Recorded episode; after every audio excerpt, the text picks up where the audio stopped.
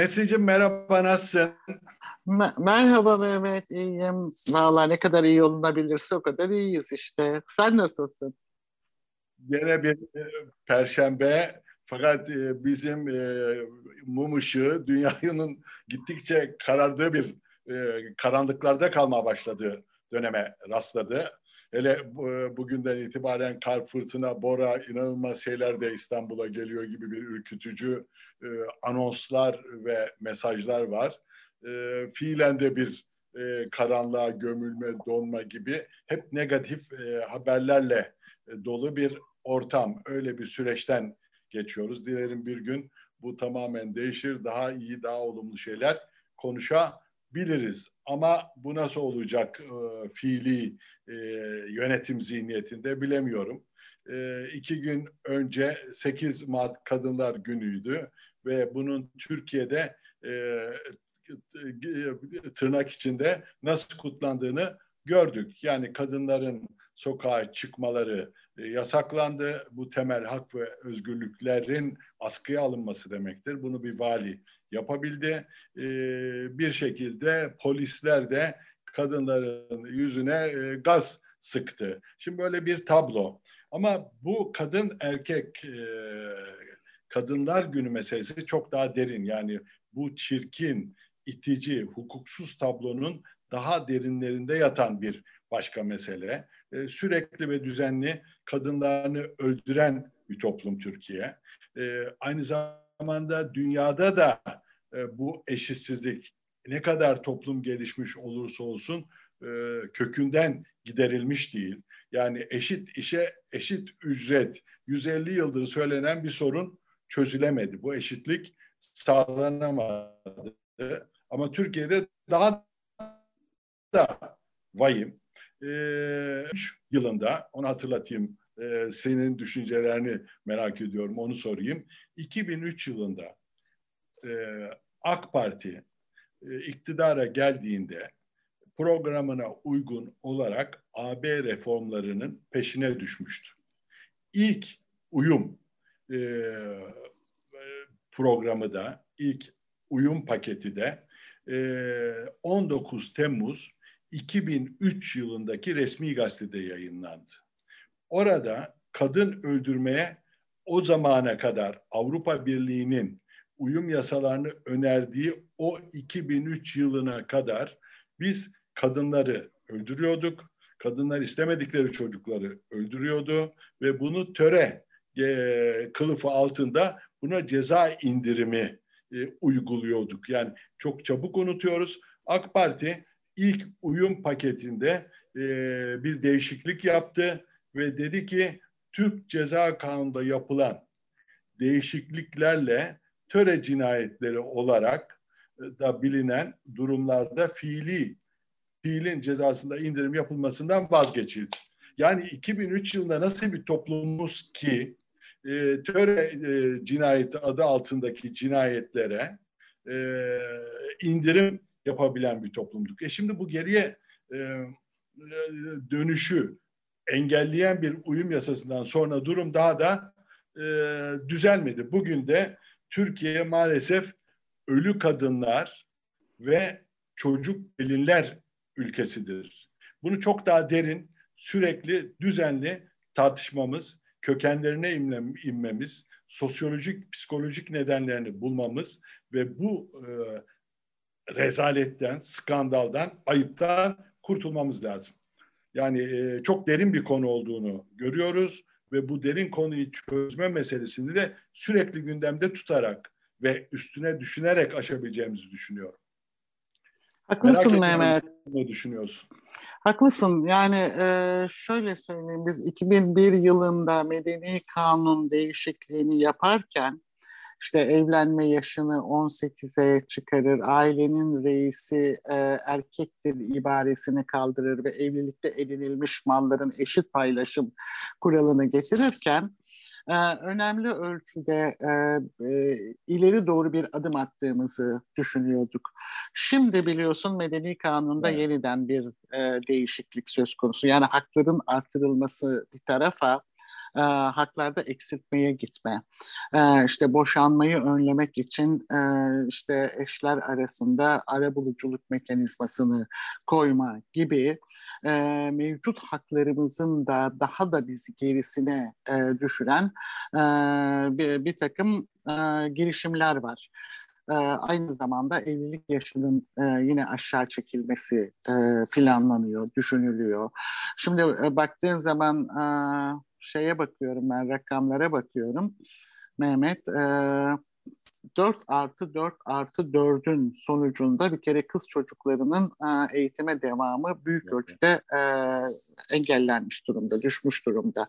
Aynı zamanda bu e, çocuk yaşta evlilikleri de önünü açmış durumda. 2000 sadece 2020 yılında elimdeki rakamı öyle e, 57.770 kız çocuğu 12 ile 14 yaş arasında evlendirilmiş Mehmet. Şimdi e, yani geçen gün bir arkadaşla konuşuyorduk. Yani 68'liler cinsel devrimi konuşurken e, biz şu anda Türkiye'de e, hayatta kalmayı konuşuyoruz. Yani kadınlar olarak öldürülmeme gibi bir kaygımız, bir şeyimiz var, derdimiz var. Ee, ve kadın ölümleri mesela 2021'de 280 kadın öldürülmüş. Bunlar tabii resmi olarak şeye kayıtlara geçenler bir de geçmeyenler var biliyorsun. Ee, sadece bu yıl ilk 59 günde 98 kadın öldürülmüş. Yani e, durum gerçekten felaket.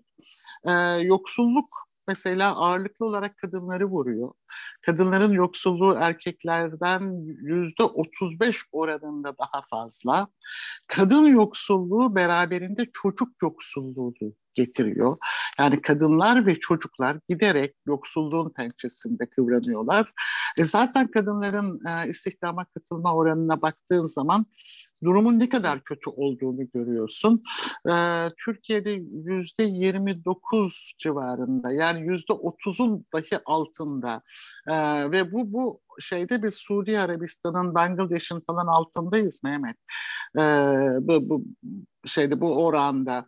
Ee, yani kadın erkek eşitsizliğiyle ilgili o kadar çok problemimiz var ki saymakla bitmez. E, onun için e, çok ciddi bir biçimde e, bu konuda e, hepimiz şapkamızı önümüze koyup e, düşünmek ve e, kadınları özgür olmayan bir toplumun asla özgür olmayacağını, e, kadınları çalışma hayatının dışında olan bir toplumun asla refaha ulaşamayacağını, kadınların eğitimden, kadınların eğitiminde yeterince önem vermeyen toplumların sağlıklı bir nesil yetiştiremeyeceğini çok şeyle açık yüreklilikle söylemek durumundayız. Sevindirici bir taraf var. O da şu bu kadar baskıya, bu kadar dirence, bu kadar hukuksuzluğa rağmen e, Türkiye'nin en diri sivil toplum hareketi kadın hareketi. Yılmıyorlar. Gerçekten o sloganlarındaki gibi asla vazgeçmiyorlar ve asla itaat etmiyorlar. Bu, bu son derece önemli. İtiraz kültürü. Evet, o bu itiraz çok kültürü çok önemli. Bugünkü ortamdaki bu çekilemez hayat şartlarında da demokratik isyanı ben kadınlardan bekliyorum. Çünkü bu toplumun erkekler hiyerarşisinde en altta kalan birileri var ama onlar da nihayetinde gidip kadını eziyorlar. Yani hayat pahalılığının, yaşam e, güvenliğinin en olmadığı, en acısını hisseden kesim kadınlar. Onun için bir demokratik itirazın, bir demokratik isyanın e, alevini de onlar yakacak gibi duruyor. Ama aynı zamanda e, bir restorasyon döneminde bu konunun kadınların Türkiye'deki e, hepimizi utandıran bu halinin çok ciddi ele alınması lazım. Buna bir başka boyut daha eklendi. Onu da söyleyip belki bu e, Türkiye'deki ekonomik durumunda ezdiği kitle olarak e, kadını görüyoruz. O ekonomik krizi de e, konuşalım. Ama bu e, benim e, ölü e, kadınlar, çocuk gelinler ülkesi diye nitelediğim Türkiye'de bu ölümlerin bir kısmı da e, balkondan itilerek, düşerek, belirli olmayan ortamlarda genç kızların öldürülmesi gibi bu e, vahamete, bu e, e, ne diyeceğimi bilemediğim patolojik e, duruma bir yeni kategori eklendi. Bunun da e, daha geniş bir perspektiften baktığım vakit bu kokainle Türkiye ilişkilerinin gittikçe grift hale gelmesi, peşinin ko- e, kovalanmaması, bunun toplumu zehirlenmesi, zehirlemesi ve bunun e, oluşturduğu bir garip, marjinal, e, varoş e, da e, daha çiçek açan gibi çiçek ne açacak zehir açan e, bir e, mesele olduğunu da düşünüyorum. Yani mesela e, Kolombiya'dan Türkiye'ye İzmir'e e, gönderilen 5 ton kokain bulunamadı. Peki evet. şehirde gözden kaçanlar çoluğu, çocuğu, gençleri, şunları bunları nasıl zehirliyor? Bu ticaretin içinde yer alanların e, nasıl bir e, esrik, zehirli e, çiçeklere dönüştüğünü, dönüşmesini sağlıyor. Bunu da ayrıca bir parantez olarak bakmak lazım diye düşünüyorum. Tabii bir tabii, tabii yani. Bu pahalılık da gene kadını eziyor. E işte yani kadın yoksulluğu çok derinleşiyor. Yani erkeklerin yoksulluğundan yüzde otuz beş daha yoksul kadınlar, daha işsizler, daha yoksullar, daha eğitimsizler. Yani bir de e, aile içinde kadının geleneksel rolüne ilişkin değişim çok yavaş. Maalesef çok yavaş. Yani bunun da üstesinden gelebilmenin tek yolu yine kadının eğitimi. Ama şey haneler yoksullaştıkça hanelerin gelirinden e, kadınların eğitimine ayrılan pay da düşüyor. Yani ailede eğer kız çocukları ve erkek çocukları varsa e, o mevcut şey eğitime ayrılabilecek olan gelir öncelikle erkek çocukların eğitimine ayrılıyor ve kız çocukları bir anlamda şey olarak görülüyor. Yani işte e, bir evlenecek yaşa gelsin bir an önce evlendirilsin, koca evine gitsin ve bir boğaz eksilsin diye görülüyor. Yani yoksulluk bütünüyle kadınları eziyor. Her yönüyle, her haliyle kadınları eziyor. Ee, maalesef durum bu. Ve Türkiye'de Ama tabii gerek... yoksulluk, Türkiye, benim anlamadığım bir mesele var. Bu Türkiye bugün çok ekonomisi başa e, çıkılamaz bir hale getirildi. Getirildi diyorum. Çünkü piyasa ekonomisi varsa faiz vardır, ve bu faiz e, normal şartlarda arz ve talebin kesişmesiyle oluşur. Yani Fiyatlarda serbest belirlenir değil mi? Şimdi bu işin ağası. Şimdi kalkıp bir siyasi iktidar, e, iktisat fakültelerinin birinci sınıfında öğretilen bir bilgiyi inkar ederek bir ülkeyi neden fakirleştirir? Yani bu faizin siyasal zorbalıkla indirilmesi zaten şartlar, dünya şartlarının negatif olduğu bir ortamda bizi iki misli daha korkunç bir hale getirdi. Daha fazla yoksullaştırdı. Ee, örneğin eğer NAS ortada e, faizi indireceğiz gibi Merkez Bankası'nın bağımsızlığının ırzına geçen bir e, zorbalık, bir siyasal zorbalık olmasaydı bugün mazot 10 lira daha ucuz olacak. Ucuz olacak. Yani bunun evet. hesaplanması, teknik hesaplanması çok basit. Çok basit. basit. Faize dokunmasaydın demek ki şimdi mazotu e, kullanan 10 lira daha siyasetin kasten, tahammüden bizi fakirleştirmesinin bedenini de litre başına 10 lira ödeyerek e, karşılıyor. Ya bir de taraftan da bir aklımda başka soru var ya. Siyaset bizim vergilerimizi bu kadar rahat bilime aykırı bir şekilde nasıl e, süpürür, yok eder, mahveder? Bu da bir başka soru yani. O en, en önemli soru o zaten. Restorasyon mesele... döneminin, restorasyonun döneminin en önemli sorularından biri de bu. Bir kadınların konumunun sosyal olarak, toplumsal olarak değiştirmesinin çareleri. İkincisi siyaset halkın vergilerini bu kadar keyfi ve bilime aykırı harcarsa ne olur? Harcayabilir mi? Üç kişinin kararıyla İstanbul Sözleşmesi'nden çıktık. Ne yani ne, ne konuşuyoruz? Yani adı üzeri, adı İstanbul. Evet. Adı İstanbul. Kendi şey yaptığın, kendi şehrinin adını alan ve senin bir şekilde organize ettiğin, senin öncülüğünü yaptığın bir sözleşmeden tek kişinin kararıyla çıkıyoruz. E, ekonomide öyle Mehmet. Yani şimdi sen e, çok detaylı rakamlara falan bakmaya Hiç gerek yok. yok. Yani bu faiz sebep enflasyon sonuç derken ilk tezlerideydi. Rekabet çukurdu. Rekabet çukurla ne olacaktı? İhracatımız artacaktı. Dış ticaret açığımız azalacak, kapanacaktı. Hatta biz cari açığı da kapatıp cari fazla verecektik. Mehmet ben sana son iki ayın e, dış ticaret rakamları açığını söyleyeyim. Sadece Ocak ayında dış ticaret açığı 10 milyar dolar. Şubat ayında 8 milyar dolar. E şimdi Ocak ayında, Şubat ayında Ukrayna krizi var mıydı? Yoktu. Demek ki Ukrayna e, kriziyle yani Rusya'nın Ukrayna'yı işgal etmesiyle e, başlamamış her şey. Her şey ondan çok daha önce başlamış. Yani her şey senin dediğin gibi işte ortada bir nas var.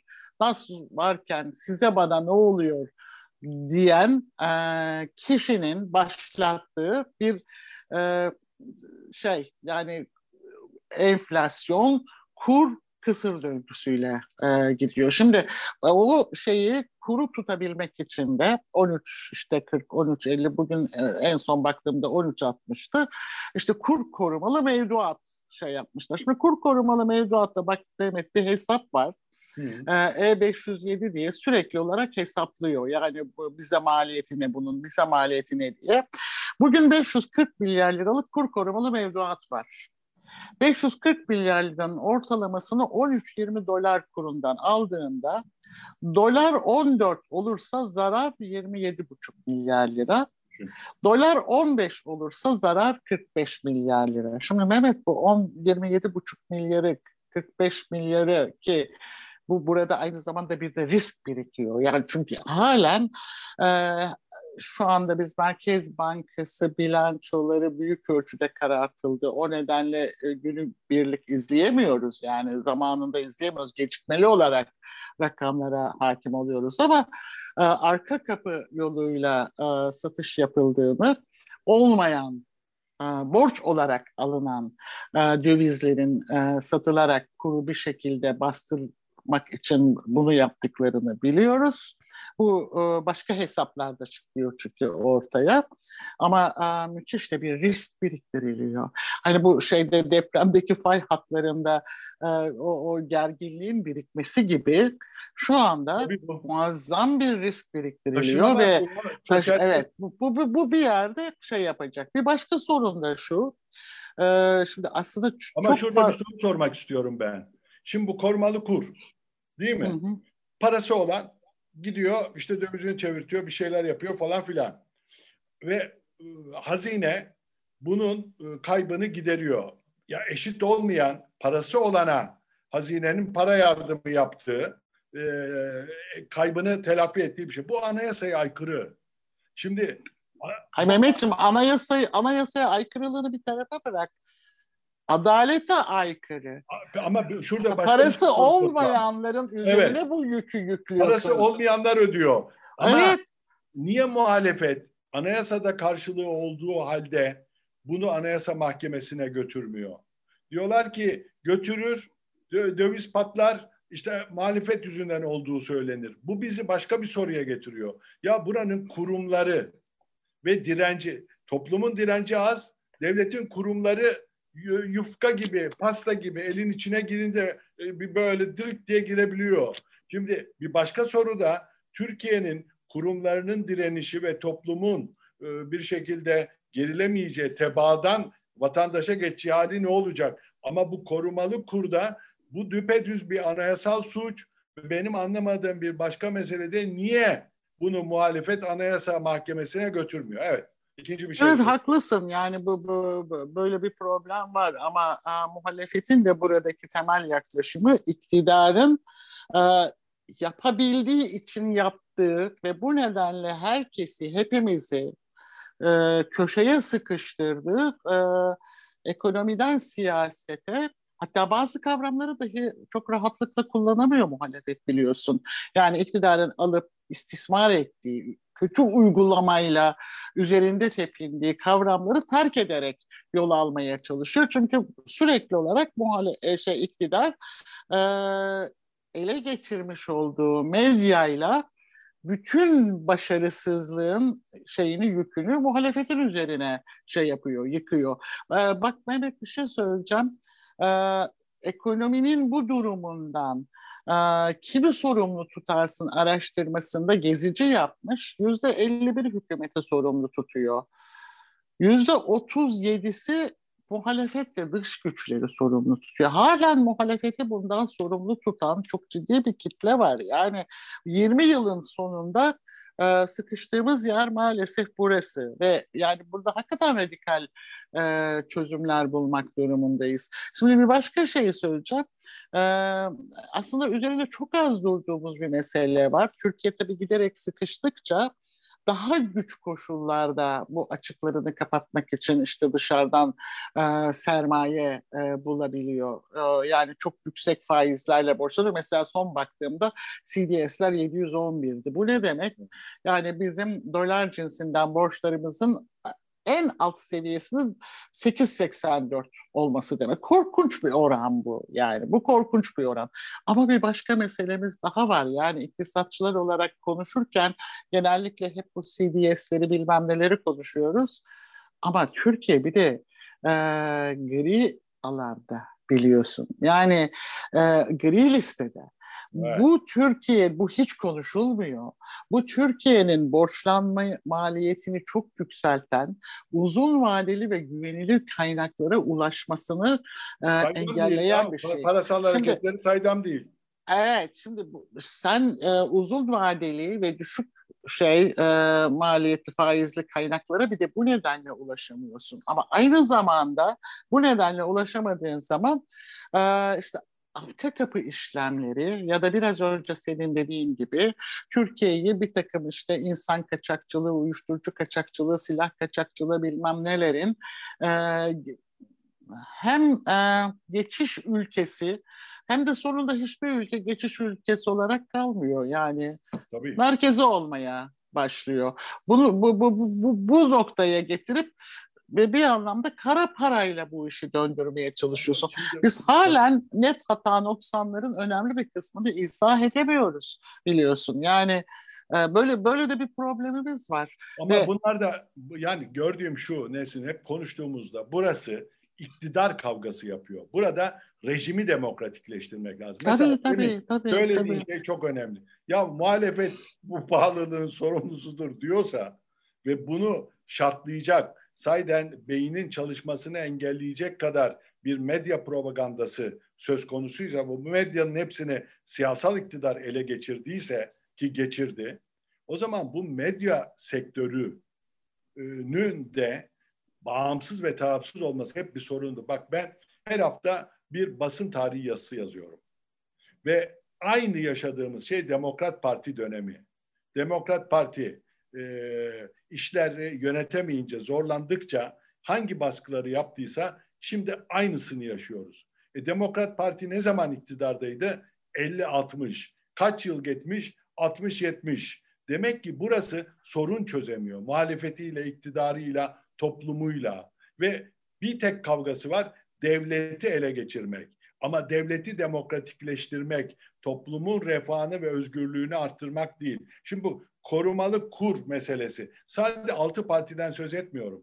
Yani bir belirli imzaya gidildiği vakit bunu üçüncü ittifak unsurları da belirli imzayı toplayarak yapabilir. Çünkü bu bir gelir transferidir. Bir skandaldır, bir sermaye birikim modelidir. Fakirden alıp parası olana veriyoruz. Halka da bu kadar ağır derin yoksulluğun olduğu bir dönemde çok rahat anlatılabilir. Ama Anayasa Mahkemesi e, o da bir kurum olarak yıpranan, üyeleri değiştikçe kararları değişen, kendi iştihatlarıyla çelişen bir yapı. Yani temelde artık Türkiye'nin siyaset kurumunun, toplumunun, insanların, bireylerinin bana yakın birisi iktidarı ele geçirsin. Ben de ondan işte rüşvet, harç, hakkım olmayan bir gelir, rekabet dışı bir e, rant elde edeyim meselesinden ziyade burası artık duvara dayandı. bunun rejiminin demokratikleşmesi tek çare ya da bu sefalet bizi e, Osmanlı İmparatorluğu döneminin son zamanlarına götürecek. Son zamanlarına götürecek. Aynısını yaşar haldeyiz. Evet Mehmet şimdi medyanın ne kadar önemli olduğunu işte şimdi görüyoruz yani o bağımsız ve tarafsız medyanın bağımsız tarafsız medyanın ne kadar önemli olduğunu. Ee, bak işte bu e, şeyde son e, dönemde e, Putin de bütün e, medyayı yasakladı, sosyal medyayı sınırladı. Ee, çok e, çarpıcı bir e, örnek var. E, Ukraynalı bir kadın ee, annesi Rusmuş, babası Ukraynalı ve yine bir Ukraynalı ile evli. Ee, Rusya'da yaşayan annesine e, Rusların Putin'in yaptıklarını anlatamıyorum, ikna edemiyorum. Annem inanmıyor diyor. Çünkü burada böyle şey yazılmıyor diyor imiş. Yani sizi kurtarmaya geldi Putin oraya. Sizi faşistlerden kurtarmaya geldi diyormuş annesi. Annemi ikna edemiyorum diyor. Yani işte o şeyin bağımsız medyanın olmamasının e, en önemli e, şeylerinden yani biri o. Ben Çernobil Müzesi, Müzesi'ni gezdim. İçim kanadı. Artık gezme imkanı da şu an yok. Ukrayna'da yok, muazzam evet. bir insanlık dramı yaşanıyor. Orada e, Rus basınıyla e, özgür dünya basınının Çernobil'i nasıl verdiğini yan yana koymuşlar. Ama Türkiye gibi batıda olduğunu söyleyen, batı kurumları içinde yer aldığını söyleyen, e, bir ülke ile söz konusu bir kıyaslamanın olmaması gerekti. Bu yani ne yapıyoruz? Putin'in e, Rus medyası otokrat, faşizan bir anlayışın e, Türkiye ile kıyaslanması aslında Türkiye yönetim açısından hepimiz açısından ne kadar hüzün verici. Çok. Ee, şimdi e, ekonomik krizin artık giderek derinleşeceği ve Türkiye'nin e, Ukrayna'daki bu şeyin e, sorun, savaşın sonuçlarından biri olarak Türkiye'nin e, slamflasyon yani hem ekonomi küçülürken aynı zamanda enflasyonun da yükselmesi e, gibi bir e, ihtimalin de e, kapıda olduğunu söylemek lazım. Ama bu arada e, beni çok endişelendiren bir şey var Mehmet. Yani işte biraz önce o ekonomik manzarayı e, ortaya koyduk. İşte o gri listede olmanın getirdiği şeyi pahalı olan kaynaklara e, Türkiye'nin giderek daha zor ulaşabileceğini. E, zaten işte kredi e, notumuz da sürekli olarak aşağı düşüyor. E, bu arada ee, ben bu iktidarın e, sorun çözme yöntemi e, beni çok korkutuyor doğrusu. Yani uzun e, erimli düşünmüyorlar. Yani kısa vadede bu problemi nasıl ben bir şekilde ya görülmez kılarım ya üzerini örterim ya da e, işte kısa vadede nasıl başka bir görüntüye e, büründürebilirim gibi bir yaklaşımı var. O nedenle Putin'e e, Erdoğan'ın e, altın ve ruble üzerinden e, ticaret yapalım demesi e, gerçekten beni çok endişelendirdi. Bir de işte Rus oligarkların İstanbul'a gelmesi, işte yatlarının Türkiye limanlarına çekilmesi, paralarının işte buraya gelmesiyle işte gayrimenkul e, satışlarının artması, bu kanaldan ülkeye para sokma gibi e, ya da bazı finansal ve sermaye işlemlerinin Türk bankacılığına taşınarak burada e, yapılmasının teşvik edilmesi gibi e, nasıl söyleyeyim sana kasaba kurnazı siyasetinin e, yapabileceği bir şeyle Türkiye'nin çok e, ciddi bir şekilde e, yaptırımların e, hedefi haline gelebileceğini e, den korkuyorum. Bak bunun için de şu örneği vereyim. Mesela Çin. E, Çin'deki bankalar biliyorsun e, şey yaptılar. Yani Rusya'ya yönelik olan yaptırımlar nedeniyle bu yaptırımlardan dolayı mesela Çin Asya Kalkınma Bankası'nın e, üçüncü büyük ortağı Rusya e, ve Putin'le ilişkilerini dondurdu Çin. Çin'in dahi 1.2 trilyon dolar rezervi olan, Çin'in dahi göze almadığı, alamadığı bir şeyi acaba e, bizimkiler böyle bir e, şey yaparlar mı endişesi içindeyim açıkçası.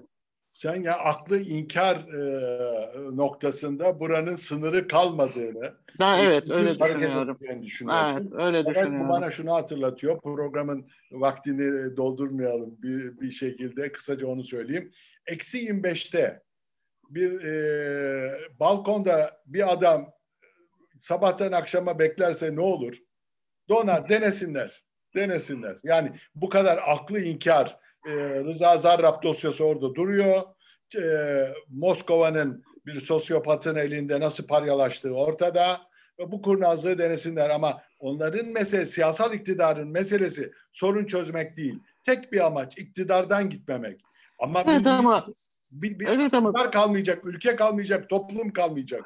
Son bir şey söyleyeyim. Yani bak burada mesela Putin'in de yaklaşımı bu. Yani şimdi Putin bu şeyi alırken, bu riski alırken tamam bir takım varsayımlar yaptı vesaire. Yani işte Batı bir araya gelemez, hızla toparlanamaz, işte ben bunu iki günde bitiririm falan diye. Onları bir tarafa geç. Ekonomisinin haline baktığın zaman İspanya büyüklüğünde bir ekonomisi var. Yani askeri olarak süper güç olabilir ama ek- ekonomisi son derece sorunlu. Yani ekonomisi ve üstüne üstlük enerji hariç, biz enerjide de dışa bağımlıyız. Enerji hariç aramalı yani üretim için aramallarında ithalata bağımlı bir ülke Rusya.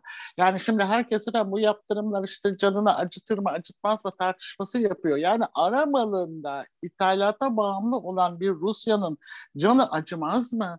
Çok fena acır hem de. Yani, yani Türkiye'ye o anlamda Türkiye ile çok benzerlik niye var. Niye demokrasi diyorlar? bir adam tek başına o ülkenin kaderine e, hakim olmasın diye. O adamın sağlığı bozulursa mesela Batı basınında görüyorum e, sürekli e, Putin'in e, zihinsel olarak sağ, ruh sağlığının ne olup ne olmadığını tartışıyorlar. Aynı zamanda eski bir KGB ajanı iken raporunu ortaya çıkardılar. Şimdi demokrasi bir fren tertibatıdır. Bunu yok sayarsan duvara vurursun.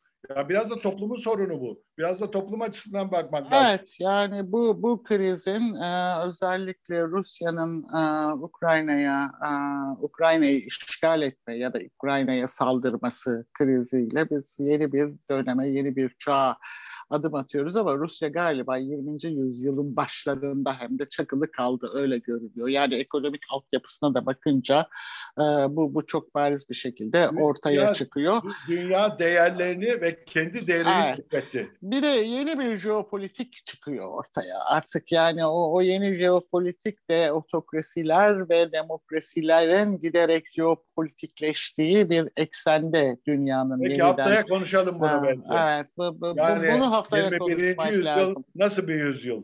Yani evet. ilk 22 yılı üstünden neler söylenebilir? E, denk gelirse bir ara bunu konuşalım. Belki haftaya, belki daha sonra.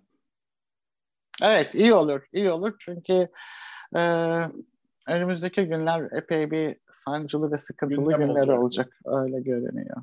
Evet, herkese iyi akşamlar, iyi evet. günler dileyelim. Akşam değil de iyi günler, iyi dileyelim. Hayırlı perşembeler, uğurlu perşembeler.